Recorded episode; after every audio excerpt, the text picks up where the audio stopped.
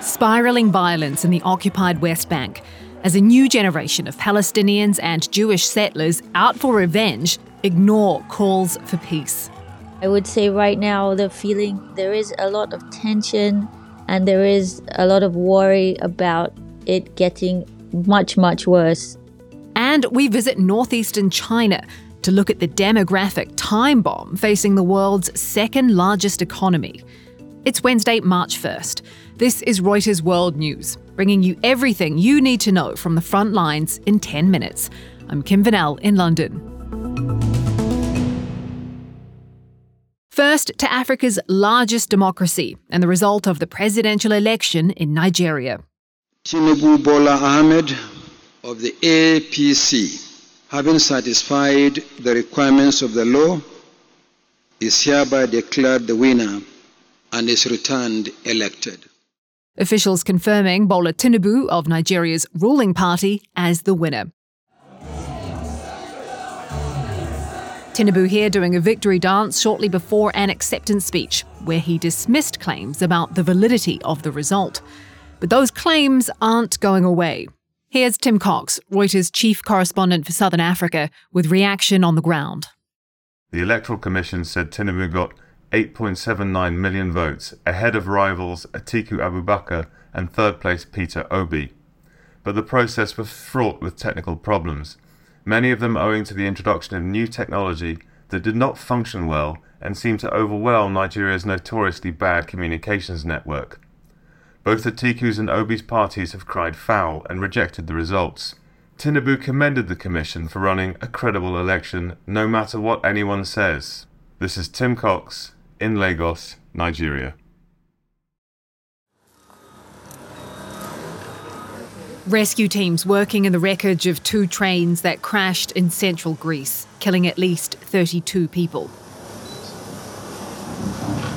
Dozens more people were injured when the passenger train collided with a cargo train near the city of Larissa overnight. As daylight broke, the scale of the accident could be seen, with tangled and burned out carriages lying across the tracks and in a field. The regional governor says the trains were travelling at high speed in opposite directions on the same track. Are we going quietly? College students rallying outside the Supreme Court. They have a lot riding on what's going on inside. The court is considering two cases that will make or break President Biden's plan to erase $430 billion in student debt. The plan's hung up by lawsuits from conservative leaning states. Reuters' John Kruzel was at the Supreme Court and is here to explain. The strong signal that came out of this conservative dominated court was one of real skepticism. Skepticism that the administration actually possessed the authority to put this massive student forgiveness program in place based on authority delegated to it by Congress. It's basically saying, like, look, is the executive doing something that Congress is supposed to be doing? But there's also um, a question about whether the challengers here suffered the kind of legal injury that is necessary to sustain a lawsuit. And we heard the three liberal justices, uh, and, and even Justice Amy Coney Barrett, one of the court's conservatives, expressing concern that the six conservative leaning states here may not have the kind of injury that is required under law from the Supreme Court. I'm John Kruzel with Reuters. To a South Korean court now, where a gay couple have won a landmark case. So Sung Wok lost the health insurance he had through his partner, Kim Yong Min, and fought a two year legal battle to regain the coverage. He calls the ruling a sign that same sex couples are gaining ground in South Korea. It's a big win in a country where same sex marriage is not legal. The couple celebrated 10 years together in January. Strong manufacturing data out of China has Asian stocks on a tear, and the exuberance is set to seep into Europe. No such buoyancy, though, for Goldman Sachs. Shares in the investment bank slid 4% on Tuesday after it tried to convince investors that it had put its consumer banking flop behind it. Our finance editor, Lananh Nguyen, was at the Investor Day in New York. Goldman Sachs CEO David Solomon told investors that the company was considering strategic alternatives for its consumer business, which was called Marcus. Now, the consumer business has lost several billion dollars over the last few years, and it's really been a drag on a company that's mostly known for being a powerhouse in trading and investment banking.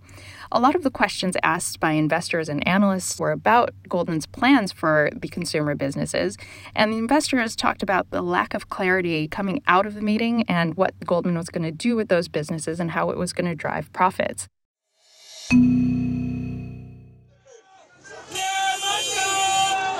Israeli protesters take to the streets to call for peace. Ferocious violence in the occupied West Bank has smashed hopes a US brokered summit can calm tensions. Reuters' Maayan Lubell explains why the situation has spiraled and the risk it could deteriorate further. Maayan, it seems like the agreement in Jordan to calm violence in exchange for a pause in building any more illegal Israeli settlements, it seems like that was over before it even began. What went wrong? I think what the events uh, showed us is that the security chiefs at this summit aren't necessarily in full control. So you had Palestinian security on one hand not being able to stop gunmen from shooting down Israelis, and you had then Israeli settlers rampaging through Palestinian villages. Israel has already had already made a pledge to the U.S. that they're not going to promote any new settlements, basically not recognize new settlements or promote new planning. That doesn't mean they won't. They're going to stop construction on the ground, which is already ongoing. Who are the actual Palestinian groups or factions carrying out this violence? Is there any overarching authority who can tell them, hey, put an end to this?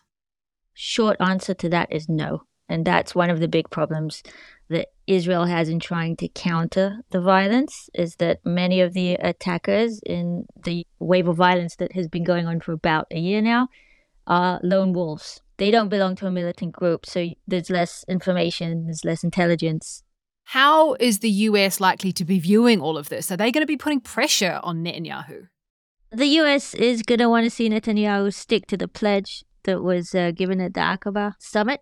They're not going to want to see approval of new plans next four to six months, as Israel committed to do. They're watching what Netanyahu's government is doing to the Supreme Court, whether those changes are going to go through. They're going to want to see, I think, some kind of reining in of settler violence on Israel's part. So they're watching very closely the next few weeks. Thank you so much, Maayan Lubell. Thanks.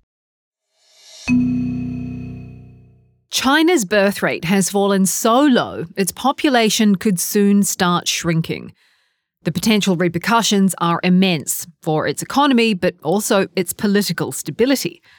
Reuters' Eduardo Baptista visited the Rust Belt province of Heilongjiang, where the growing ranks of seniors are already struggling to get by. Every day at 6 a.m., retirees in Harbin the provincial seat of China's northeastern Heilongjiang province, gather in the corner of Stalin Park to lift weights. Many of them tell Reuters on a cold February morning that everyone is between the ages of 60 and 80. A few hundred meters away, at the children's playground area, the snow covered seesaw lay still. This contrast highlights the demographic crisis of China's northeastern Rust Belt, where low birth rates, large pension deficits, and slow economic growth highlight the risks facing the rest of the country as its population begins what many experts regard as an inevitable decline.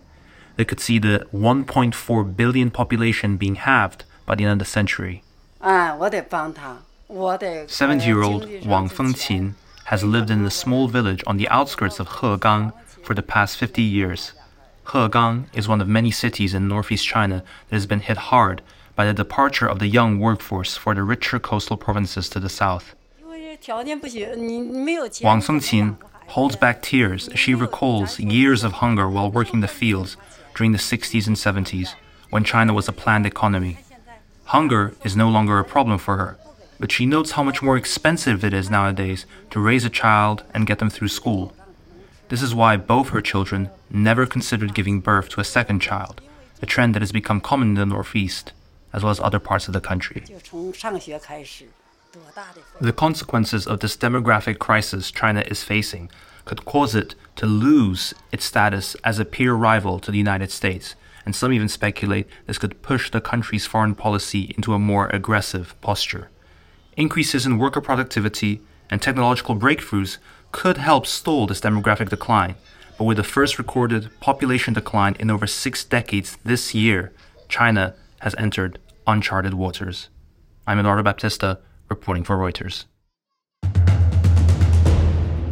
That's it for this edition of Reuters World News. We're back on Thursday with more from around the world. In the meantime, you can find more trusted news at Reuters.com.